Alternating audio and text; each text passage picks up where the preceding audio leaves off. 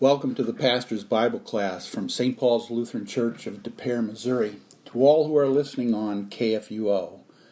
The lessons we'll be studying today in preparation for worship next Sunday in most of our Lutheran churches are those appointed for Proper A, Series A.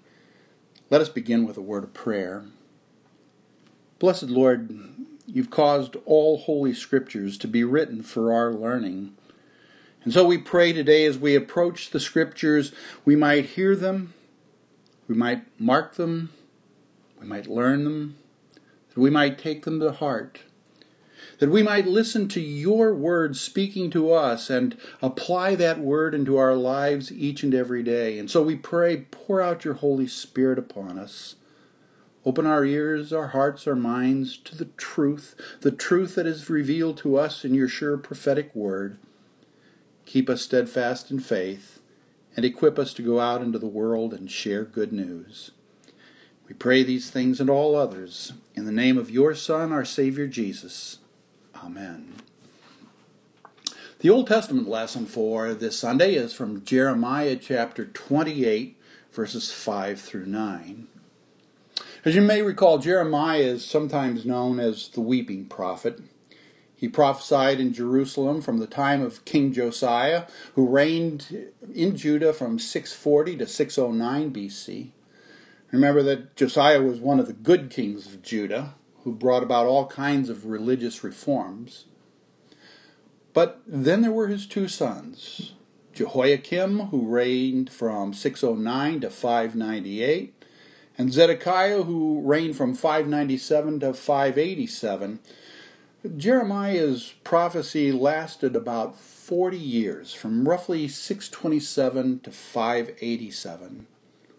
His call is one of the memorable passages of the Old Testament. In Jeremiah chapter 1, verses 5 through 10, the Lord said to him, "Before I formed you in the womb, I knew you. Before you were born, I consecrated you. I appointed you a prophet to the nations." Then I said, "Ah, Lord God, behold, I don't know how to speak, for I'm only a youth." But the Lord said to me, "Do not say I'm only a youth, for to all to whom I send you, you shall go, and whatever I command you, you shall speak.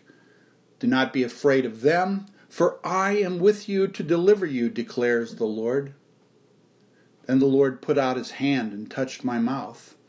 And the Lord said to me, "Behold, I have put my words in your mouth.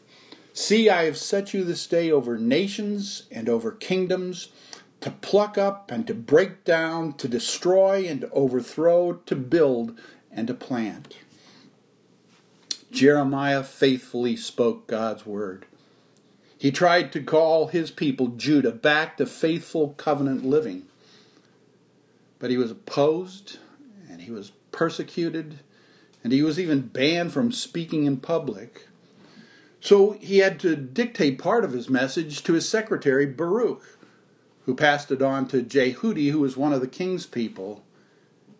When Jehudi read Jeremiah's words from the scroll, Jehoiakim, the king, cut them up a few lines at a time and arrogantly tossed them into the fire.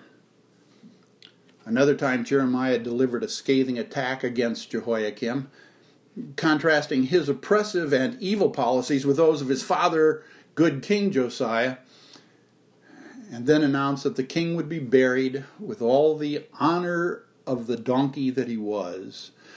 Obviously, the prophet and the leading politicians of his day didn't get along. Today's text is a part of a section that includes chapters 27 and 28. Begins in the fourth year of Judah's last king, Zedekiah, somewhere around 594, 593 BC. The Lord commanded Jeremiah to put on a wooden oxen yoke as kind of an object lesson to dramatize his message. Judah was to submit to the yoke of Babylon's rule, because God said it was his will that King Nebuchadnezzar rule over his people. He was going to punish his people with sword and famine and pestilence. Well, Jeremiah put on the yoke, and he appeared that way before an international conference in Jerusalem. which included representatives from Edom, Moab, Ammon, Tyre, and Sidon. They were all together trying to decide what to do about this Babylonian problem. Jeremiah's message from the Lord was clear. Don't rebel. Don't fight against the Babylonians. This is God's will. Then he delivered the same message to King Zedekiah, to the priests, to all of his own people. As chapter 28 begins, there is the introduction of the prophet Hananiah. His name means, "The Lord is gracious." Hananiah used an old propaganda trick. He flat out denied everything Jeremiah said. And then he delivered a message of his own to Jeremiah in the temple, in front of the priests and all the people. He claimed his message was from the Lord, and he sounded just like Jeremiah. He used the words, "Thus says the Lord." And he promised that the Lord had broken the yoke of Nebuchadnezzar, and the king and the exiles would be back home in 2 years. Of course, that was a message that everyone wanted to hear. This was good news, and people tune into good news. That's where our lesson begins. Jeremiah 28, verses 5 through 9. Then the prophet Jeremiah spoke to Hananiah the prophet in the presence of the priests and all the people who were standing in the house of the Lord. And the prophet Jeremiah said, "Amen. May the Lord do so. May the Lord make the words that you've prophesied come true, and bring back to this place from Babylon the vessels of the house of the Lord and all the exiles. Yet hear now this word that I speak in your hearing, and in the hearing of all the people. The prophets who preceded you and me from ancient times prophesied war, famine, and pestilence against many countries and great kingdoms. As for the prophet who prophesies peace, when the word of that prophet comes to pass, then it will be known that the Lord has truly sent the prophet." What was Jeremiah's reaction to the good news brought by Hananiah? He couldn't let it stand. His honor, the Lord's honor, was at stake. The welfare of the people was at stake. And so at first he shouts, "Amen. May it be so. I hope that it comes to pass that way, that all of the sacred vessels that the Babylonians have looted from the temple be returned, that all the exiles come home, just as you said." But then Jeremiah's tune changed. He began saying, "The prophets who prophesied before you and me," and so he was addressing Hananiah as a colleague. He's saying the true prophets who have come before us throughout history typically prophesied war and famine and pestilence against countries and kingdoms.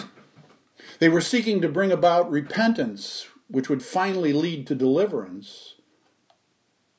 What has God clearly said in the past? You think now God has changed his mind? No, our God is faithful. Our God is consistent.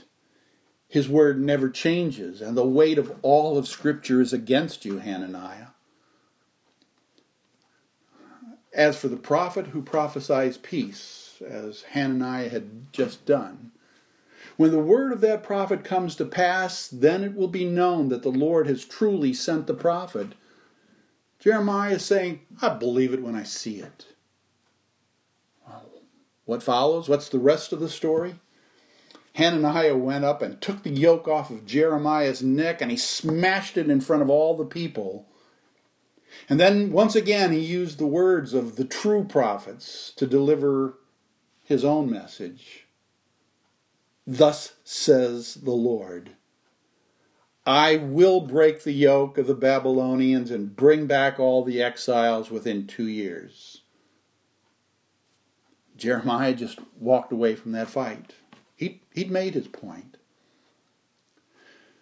But sometime later, the Lord sent Jeremiah to Hananiah to deliver this message.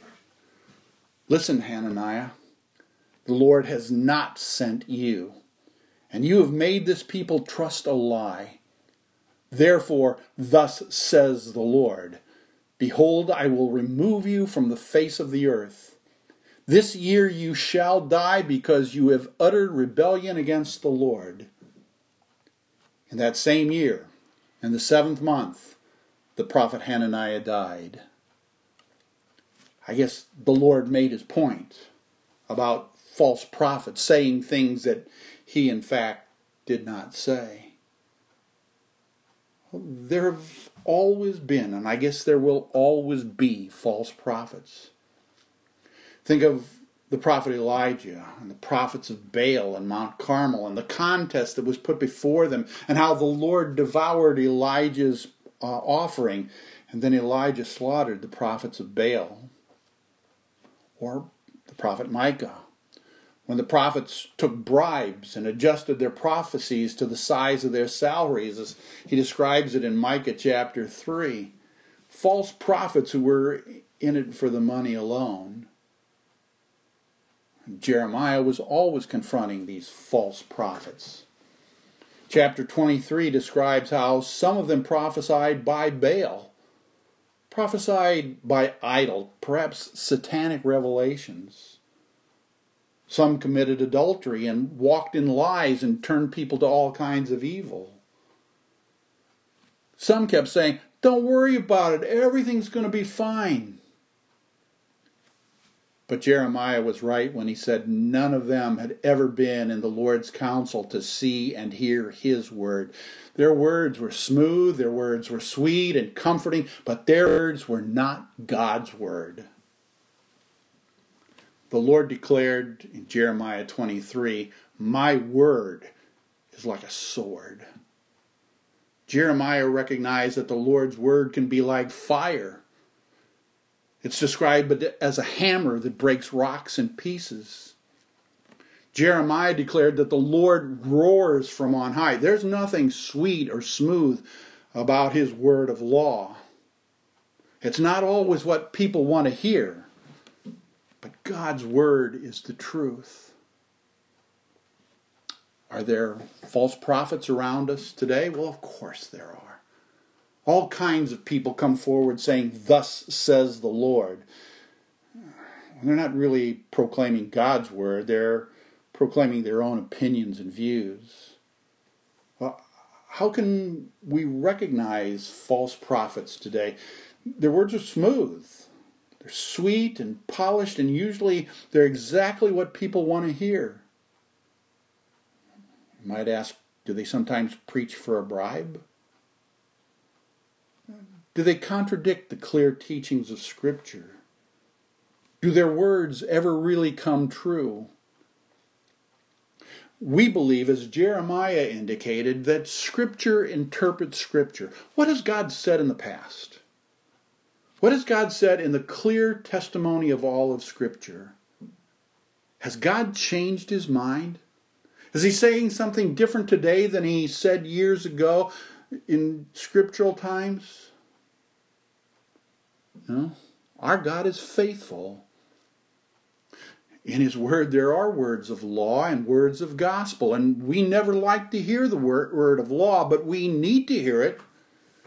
We need to hear God's faithful call to repent, to confront us with our sins, and then we also need to hear the gospel, the good news of God's love and forgiveness in his Son, our Savior, Jesus Christ. True and false prophets, they still exist. And we need to be careful. We need to be on our guard. We need to be sure that when a prophet, a spokesman, a preacher, a teacher says, thus says the Lord, that it is truly what the Lord our God says. The epistle is from Romans chapter 7, verses 1 through 13. Paul's letter to the Romans is dated from somewhere around 56-57 AD. Paul indicates that he was in Corinth. He was about to travel to Jerusalem to deliver the offering from the churches of Asia Minor for the poor Jewish Christians back in Jerusalem who were experiencing persecution and famine. But he was hoping to go on from there on a missionary trip to Spain, and along the way he planned to stop in Rome. He'd never been there. And so he sent this letter ahead to introduce himself as a true apostle and to give the Roman Church a vision of what he believed and what he taught and what he confessed.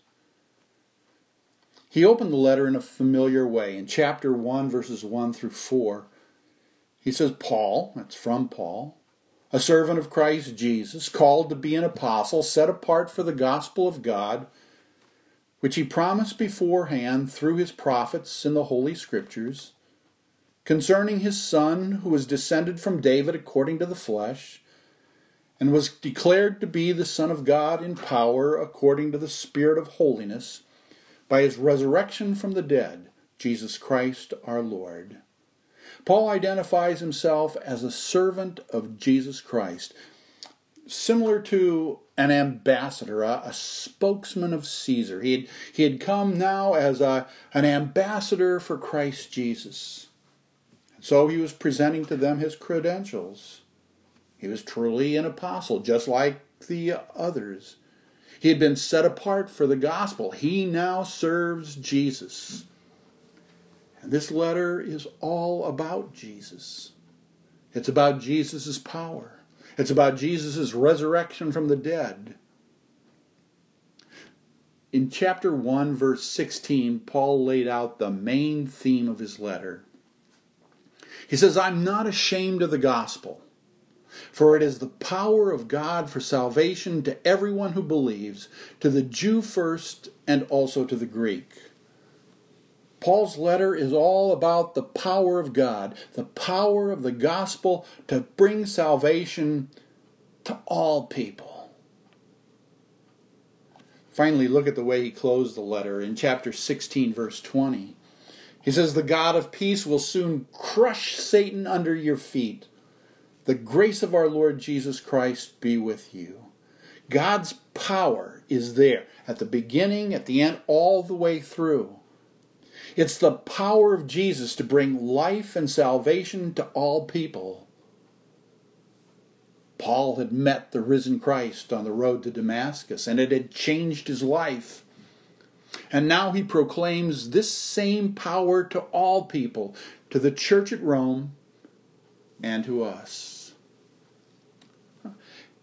As an introduction to today's lesson, let me ask, Have you ever felt as though God in his law was asking you to do the impossible? As a Pharisee, Paul did. Like him, some people think that they have to keep God's law perfectly if they're going to enjoy his grace and blessing. First, they have to be obedient, and then comes the grace and the blessing. They try hard to be good. They try to keep the commandments. They try to live a holy life.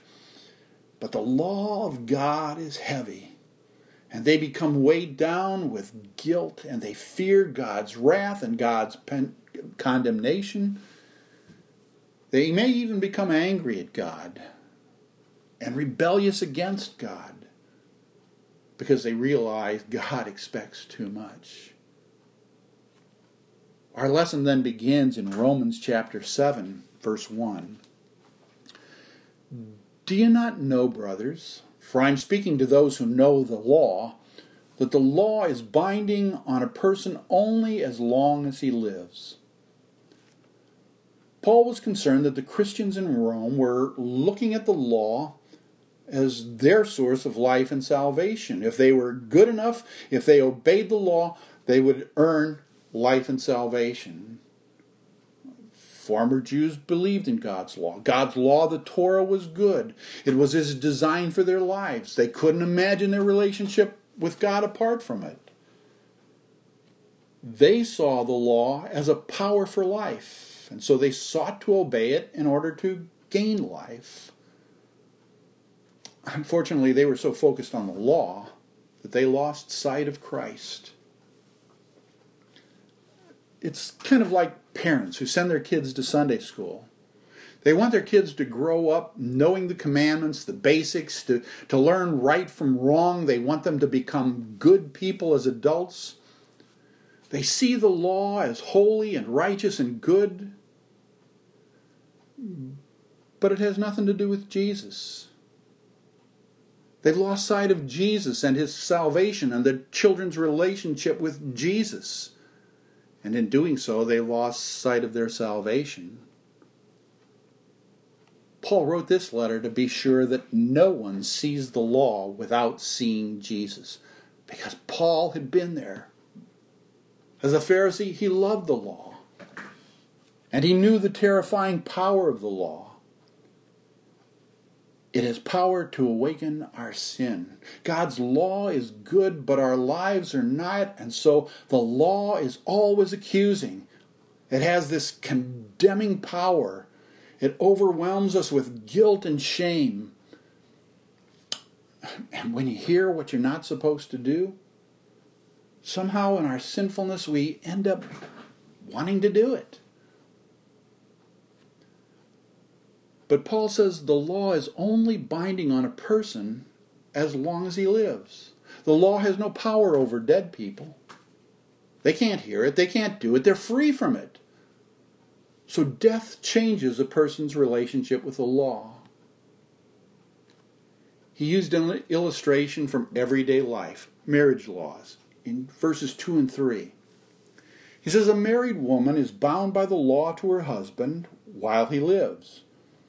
But if her husband dies, she's released from the law of marriage. Accordingly, she will be called an adulteress if she lives with another man while her husband is alive. But if her husband dies, she's free from the law, and if she marries another man, she's not an adulteress. In our marriage vows, we promise that we will be faithful until death. But the death of a spouse allows the surviving partner to remarry. Death changes things. Death breaks the power of the law. That's a legal principle. That's common sense. Now Paul moves on to show how this same principle applies in the spiritual world. Death changes things. It sets people free from the law's demands. In verse 4, he says, likewise, my brothers, you also have died to the law through the body of Christ, so that you may belong to another, to him who has been raised from the dead, in order that we may bear fruit for God. Christians have died to the law. The law of God, has a hold on people. The law demands justice, punishment. It demands perfect obedience. We're all sinners, and we're subject to its power to condemn and to punish us. But Paul's point is the law's hold on us has been broken. A Christian is free to belong to another, to him who's been raised from the dead. God's plan for our salvation didn't require us to die, but Jesus died in our place. Jesus performed all righteousness. And now his death is credited to us. In chapter 6, Paul made the point, we have died with Christ through holy baptism. Chapter 6, verses 3 and 4, do you not know that all of us who have been baptized into Christ Jesus were baptized into his death? We were buried, therefore, with him by baptism into death, in order that just as Christ was raised from the dead by the glory of the Father, we too might walk in newness of life. You died to the law through the body of Christ. The law's hold on you has been broken. You're free to belong to Jesus, the risen Savior, and free to bear fruit for God, free to live a Christian life, free to produce good works. We're no longer motivated by the law. Commandments, rules, regulations, they can't motivate us. A person who's motivated by the law bears a different kind of fruit. Verses 5 and 6, he says, for while we were living in the flesh, our sinful passions aroused by the law were at work in our members to bear fruit for death. But now we're released from the law, having died to that which held us captive, so that we serve in the new way of the Spirit and not in the old ways of the written code. Problem isn't the law. The law of God is good. The problem is our sinful passions which are aroused by the law. Our sinful passions bear fruit for death. The law doesn't enable us. The law doesn't motivate us to live holy lives and bear fruit, but the Holy Spirit does. Since we have been baptized, since we have died with Christ, we are free to now live a new way, the way of the Spirit. The Spirit works in us an appreciation of God's grace. The Spirit sanctifies us, makes us holy. The Spirit empowers us to live this new life. Well, at first glance, it almost sounds as if Paul is saying that the law of God is a bad thing. But no, in chapter 7, first part of it, he says, "What then shall we say? That the law is sin? By no means." Well, the law isn't bad. Our sinful flesh is. But if we live under the law, the law arouses our sinful flesh. Does that mean the law then causes us to sin? No, he said, by no means. So what is the connection between sin and the law? That's what he explains in the next paragraph. 7b, "Yet if it had not been for the law, I would not have known what sin is. For I would not have known what it is to covet if the law had not said, 'You shall not covet.'" In his early life, the law alerted him to what God's will is so that he could avoid what was evil, so that he could, he thought, do good. Notice how he used the word "I," the first person singular. Paul restricted his comments to himself. He's talking about himself. And he knows what he's talking about. And that lends credibility to his argument here. So he uses the example of coveting. Paul is saying, been there, done that. From natural knowledge, he knew that it was wrong to steal, to take something that didn't belong to him. But the law, the 9th and 10th commandments specifically, teach that coveting, a sinful desire, was also wrong. He wouldn't have known that. He couldn't have known that had it not been for the commandments. And so the law was intended for his good until sin showed up. Verses 8 and 9. "But sin, seizing an opportunity through the commandment, produced in me all kinds of covetousness. For apart from the law, sin lies dead. I was once alive apart from the law, but when the commandment came, sin came alive and I died." Apart from the law, sin lies dead. More like sin lies dormant. Sin is there, but it needs a line in the sand to step over, to show itself as sin. Remember as kids when the old bully drew a line in the sand and he dares you to step across it. And you know when you do, you're going to be in a war. Well, the law draws the line and dares the sinner, incites the sinner to cross it. It's kind of like a sign on a park bench. Sign says wet paint, but people just have to go up and touch it to make sure that the paint is wet. Is the problem with the sign? No, the problem is with sinful people.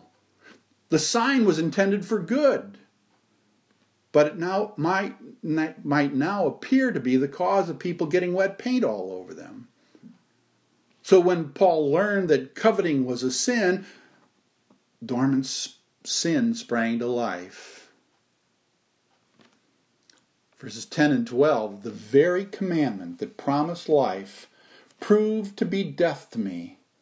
For sin, seizing an opportunity through the commandment, deceived me, and through it killed me. So the law is holy, and the commandment is holy, and righteous, and good. Sin is the problem, not the law.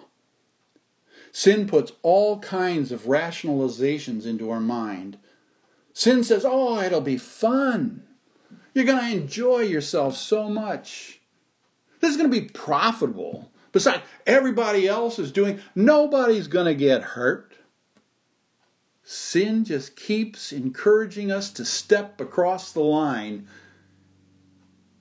And as soon as we do, like a trap, it springs behind us. It deceives us. And then it lays out the consequences. The wages of sin is death. You look at verse 11, and it's so simple. Take out all the qualifiers. It says, for sin deceived me and killed me. So Paul raised a rhetorical question. Did that which is good then bring death to me? By no means. It was sin producing death in me through what is good, in order that sin might be shown to be sin, and through the commandment might become sinful beyond measure. The law condemns, but it serves a good purpose. The law checks the coarse outbursts of sin, like a curb on the side of the road. Car is going down it, the driver loses control, he veers off to one side and he hits the curb, and the curb forces him back into the center. He goes too far the other direction and the curb is there to push him back into the center. It checks the coarse outbursts of sin in the world all around us. The law shows us how serious our sin is. It's like a mirror. When I look into a mirror in the morning when I'm shaving, it really doesn't do me any favors. It shows every scratch, every wrinkle, every flaw, every pimple. It works like a mirror to show me myself as I really am. So the law of God works like a mirror to show me how serious my condition is. I am a sinner, and it calls me to repent. The law shows us ultimately our need for a Savior, for Jesus. We cannot do it by ourselves. It shows us Jesus who died for us and set us free from the condemnation of death. It shows us Jesus who died for us and by his death brings us life. By the law, the Holy Spirit reveals to us how to respond to our Savior. How to live a holy life. Now that we have been baptized and we have this new life and the Spirit is at work within us and we are dead to sin, how do we live a holy life? How do we produce good fruit? So the law serves as a rule, laying out this is God's will and empowering us to live according to it. As Christians, we're free from the law. But we're free to live according to the law. The Holy Gospel is from Matthew chapter 10, verses 34 to 42. And again, we need to put it into its context. This is part of our Lord's missionary discourse. We've been hearing this in the Gospel readings for the last few weeks. This discourse begins in chapter 9, verse 35.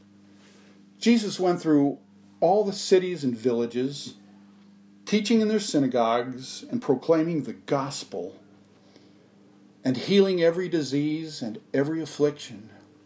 And when he saw the crowds, he had compassion for them, because they were harassed and helpless like sheep without a shepherd.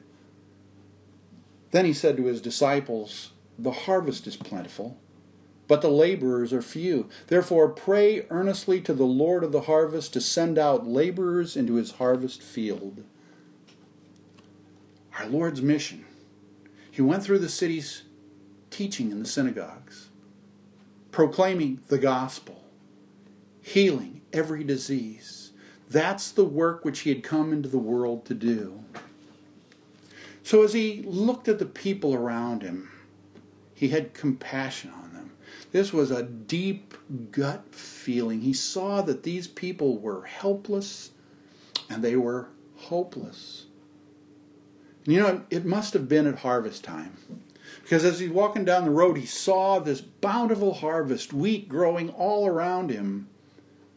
He said, "The harvest is plentiful, but the laborers are few."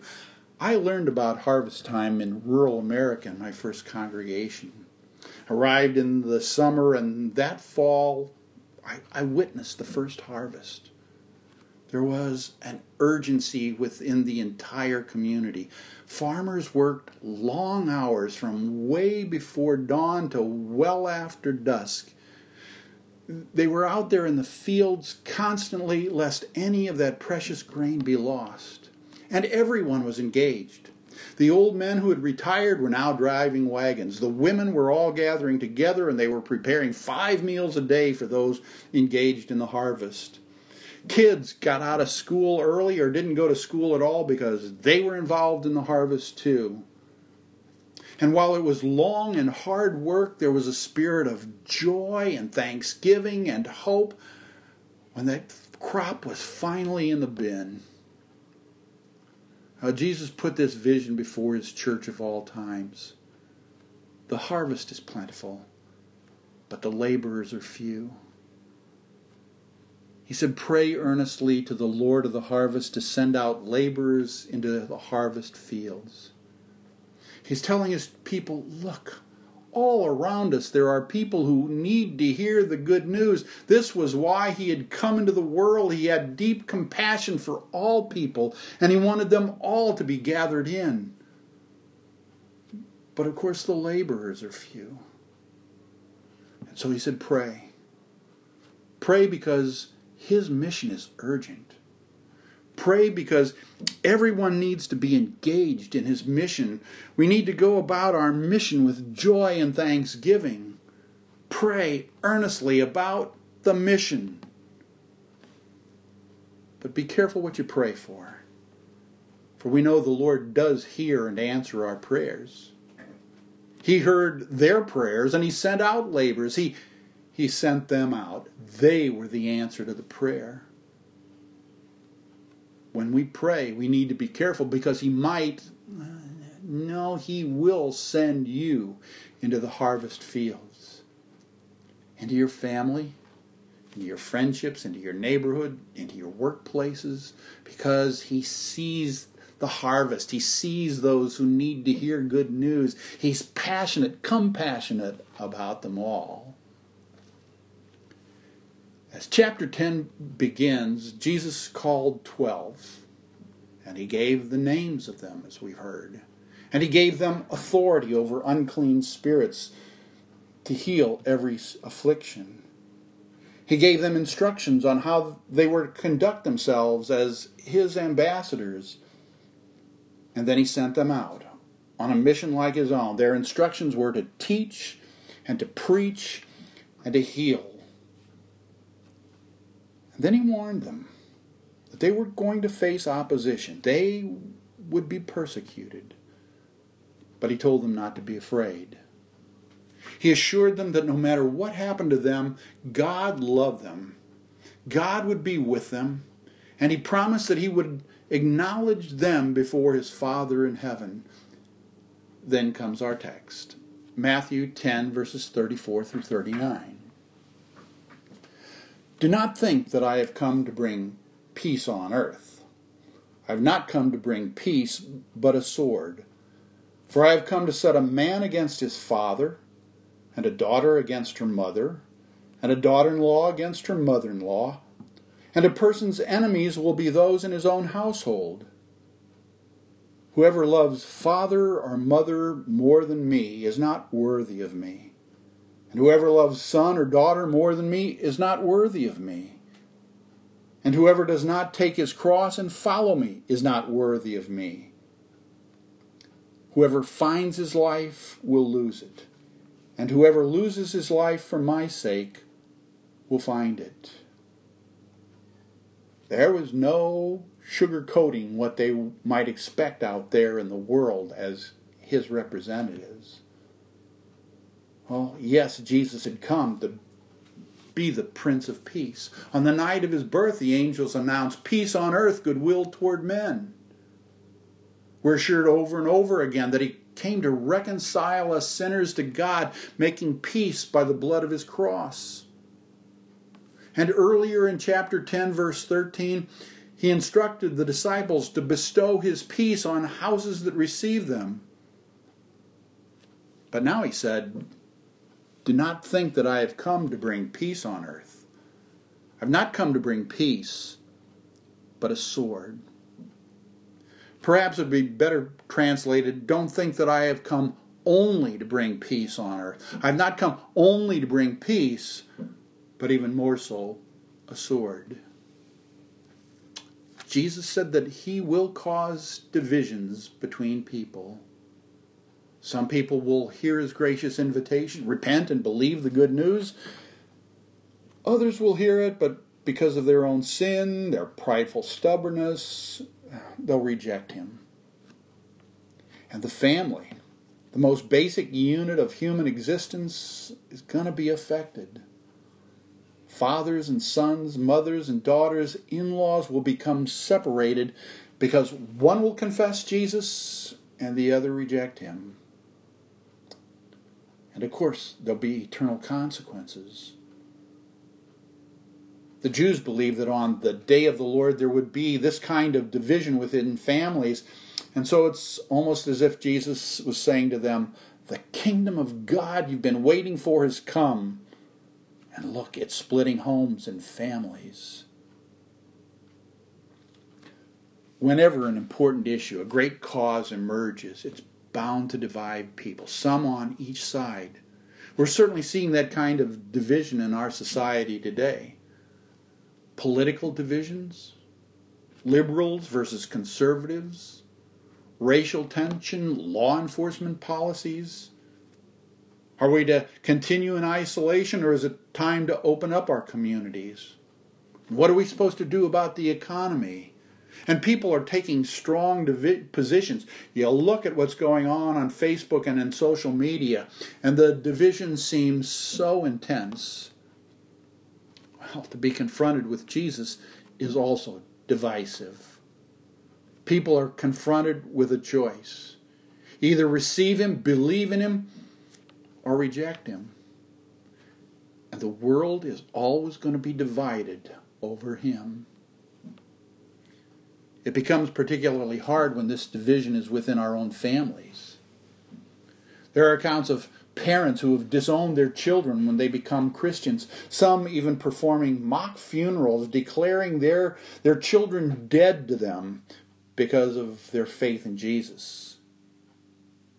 Stories of children who leave home and reject their parents, rejecting everything that they had ever valued because they want nothing more to do with Jesus or with his church. And there are accounts of husbands and wives, marriages that fail and end in divorce when one spouse forbids the other to participate in the church or makes it difficult to go to worship. Sometimes even issuing an ultimatum. It's me or Jesus, you decide. There's no question. Jesus has led to difficult conversations around dinner tables. Religion, our faith, is supposed to be one of those forbidden topics that we're not supposed to talk about, but Jesus sent us out to talk about it. How are we as Christians supposed to respond in the midst of this division? Do we deliberately pick the fight? Do we reject members of our family? Do we shun those who disagree with us? Christians are to be more loving, more patient, in the hope of winning them over, that they may be won, as Peter says, without a word, by our example. It's not that we agree with them, not that we submit to their views. In those cases, we must love Jesus more than father, mother, son, daughter. But our goal in dealing with those who disagree with us must always be to win them over, to help them see Jesus. That's why he sent us. Jesus continued in verses 38 and 39. Whoever does not take up his cross and follow me is not worthy of me. Whoever finds his life will lose it, and whoever loses his life for my sake will find it. This is the first reference in the Gospel of Matthew to a cross. His readers all knew what a cross was. When the Roman general Varus broke the revolt of Judas of Galilee in 4 BC, he crucified 2,000 Jews, and he placed all of those crosses along the roads. Everyone saw, everyone knew. They had seen people die in agony. These words probably struck some fear into those disciples. Things got real serious in a big hurry. Jesus is saying there is no middle ground. The cost of discipleship can be high. It can cost us marriages and families and friendships and the loss of everything we own and even our own lives. But Jesus promised, whoever loses his life for my sake will find it. And then he continued, Matthew 10, verses 40 through 42. Whoever receives you, receives me. Whoever receives me, receives him who sent me. The one who receives a prophet because he is a prophet will receive a prophet's reward. And the one who receives a righteous person because he is a righteous person will receive a righteous person's reward. And whoever gives one of these little ones even a cup of cold water because he's a disciple, truly I say to you, he will by no means lose his reward. Jesus would face opposition, and his disciples would too. In chapter 10, verse 24, Jesus said, a disciple is not above his teacher, nor a servant above his master. They could anticipate that what happened to Jesus would happen to them. And every generation of Christians, all of those who are sent, have had to face this same kind of opposition. We think of missionaries sent to foreign countries all over the world to live and minister among hostile peoples, and how many of them sacrifice their lives for the sake of the gospel. And pastors, the sacrifices they made to become pastors in the first place, and to minister in congregations and communities who reject their words. It's hard at times. I've seen it.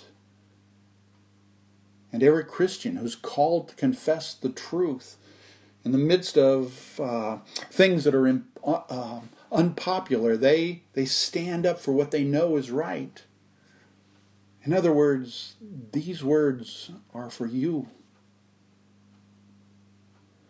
But at the end of this missionary discourse, there's a turn. There's an encouraging word. There's a promise. Jesus identified with his disciples as he sent them out in mission. He says, so does his heavenly Father. Whoever receives you receives me, and whoever receives me receives him who sent me. A disciple, a Christian, is joined to Jesus, and he will be with him. To such an extent that when people receive these proclaimers and believe their message, they're receiving Jesus himself. This is the same promise that Jesus made in his last words to them in the Gospel of Matthew and the Great Commission. He sent them out to make disciples of all nations, and then he promised, lo, I am with you always, even to the end of the age. This promise still stands in his church today as we seek to carry out our mission. Jesus spoke about prophets and righteous persons and little ones, his disciples. He wasn't designating different groups or ranks of Christians. He was talking about the same people. Prophets receive a direct revelation from God. As we heard in the Old Testament lesson today, Jeremiah had a direct word, thus says the Lord. So did the apostles. They went out to speak Jesus' word. But so do we. In Holy Scripture, we have a direct revelation from God. We speak His prophetic word. Jesus talked about righteous persons.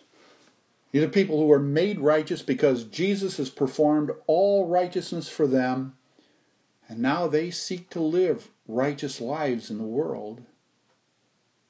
He talked about little ones. Little ones are vulnerable. They're subject to attack. They may seem insignificant in the eyes of the world around them. First, those disciples, and later missionaries and ordained people who are sent out to proclaim the gospel. Little ones in the eyes of the world, but we're missionaries sent by Him. We may be insignificant in the eyes of the world, but in His eyes, we are His spokesman. We are eternally significant.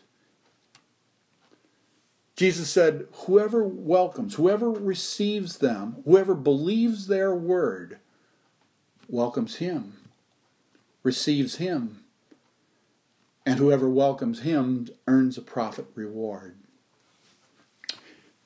There's a Jewish concept called shaliah, which regards the king's emissary as if he were the king. The concept is still practiced today. Governments send an ambassador to a foreign country, and they consider the way in which that country treats their ambassador as though they were treating the nation itself. Or we think of a parent who considers any gift given to their child as a gift to the parent himself. So Jesus is saying, whoever welcomes you, welcomes me. And even a cup of cold water, the smallest of gifts, a gift anyone can give. Jesus doesn't want you to think for even a moment that there is nothing that you can do. You know, we may not all be called to be great preachers and deliver wonderful sermons. Not all of us are called to travel to faraway lands and visit and proclaim the gospel to different people who don't know Jesus. Not all of us can be Sunday school teachers. Not all of us are called to be officers within the congregation. But we are called by Jesus to support, to encourage, to pray for those who do. In His kingdom, even the water boy becomes the hero. God receives and praises even the smallest contribution. You remember the widow and her 2 copper coins? She gave the greater gift because she gave all that she had. In Luke 10, verse 16, Jesus said, "Whoever listens to you, listens to me. And whoever rejects you, rejects me. And whoever rejects me, rejects Him who sent me." Suggesting that this is more than just an issue of hospitality. It means whoever welcomes His sent ones, because they believe their words. Whoever believes the word will not lose eternal life. The point of this entire missionary discourse is to remind us that we're sent. We've been sent by God to speak His word into the world around us today.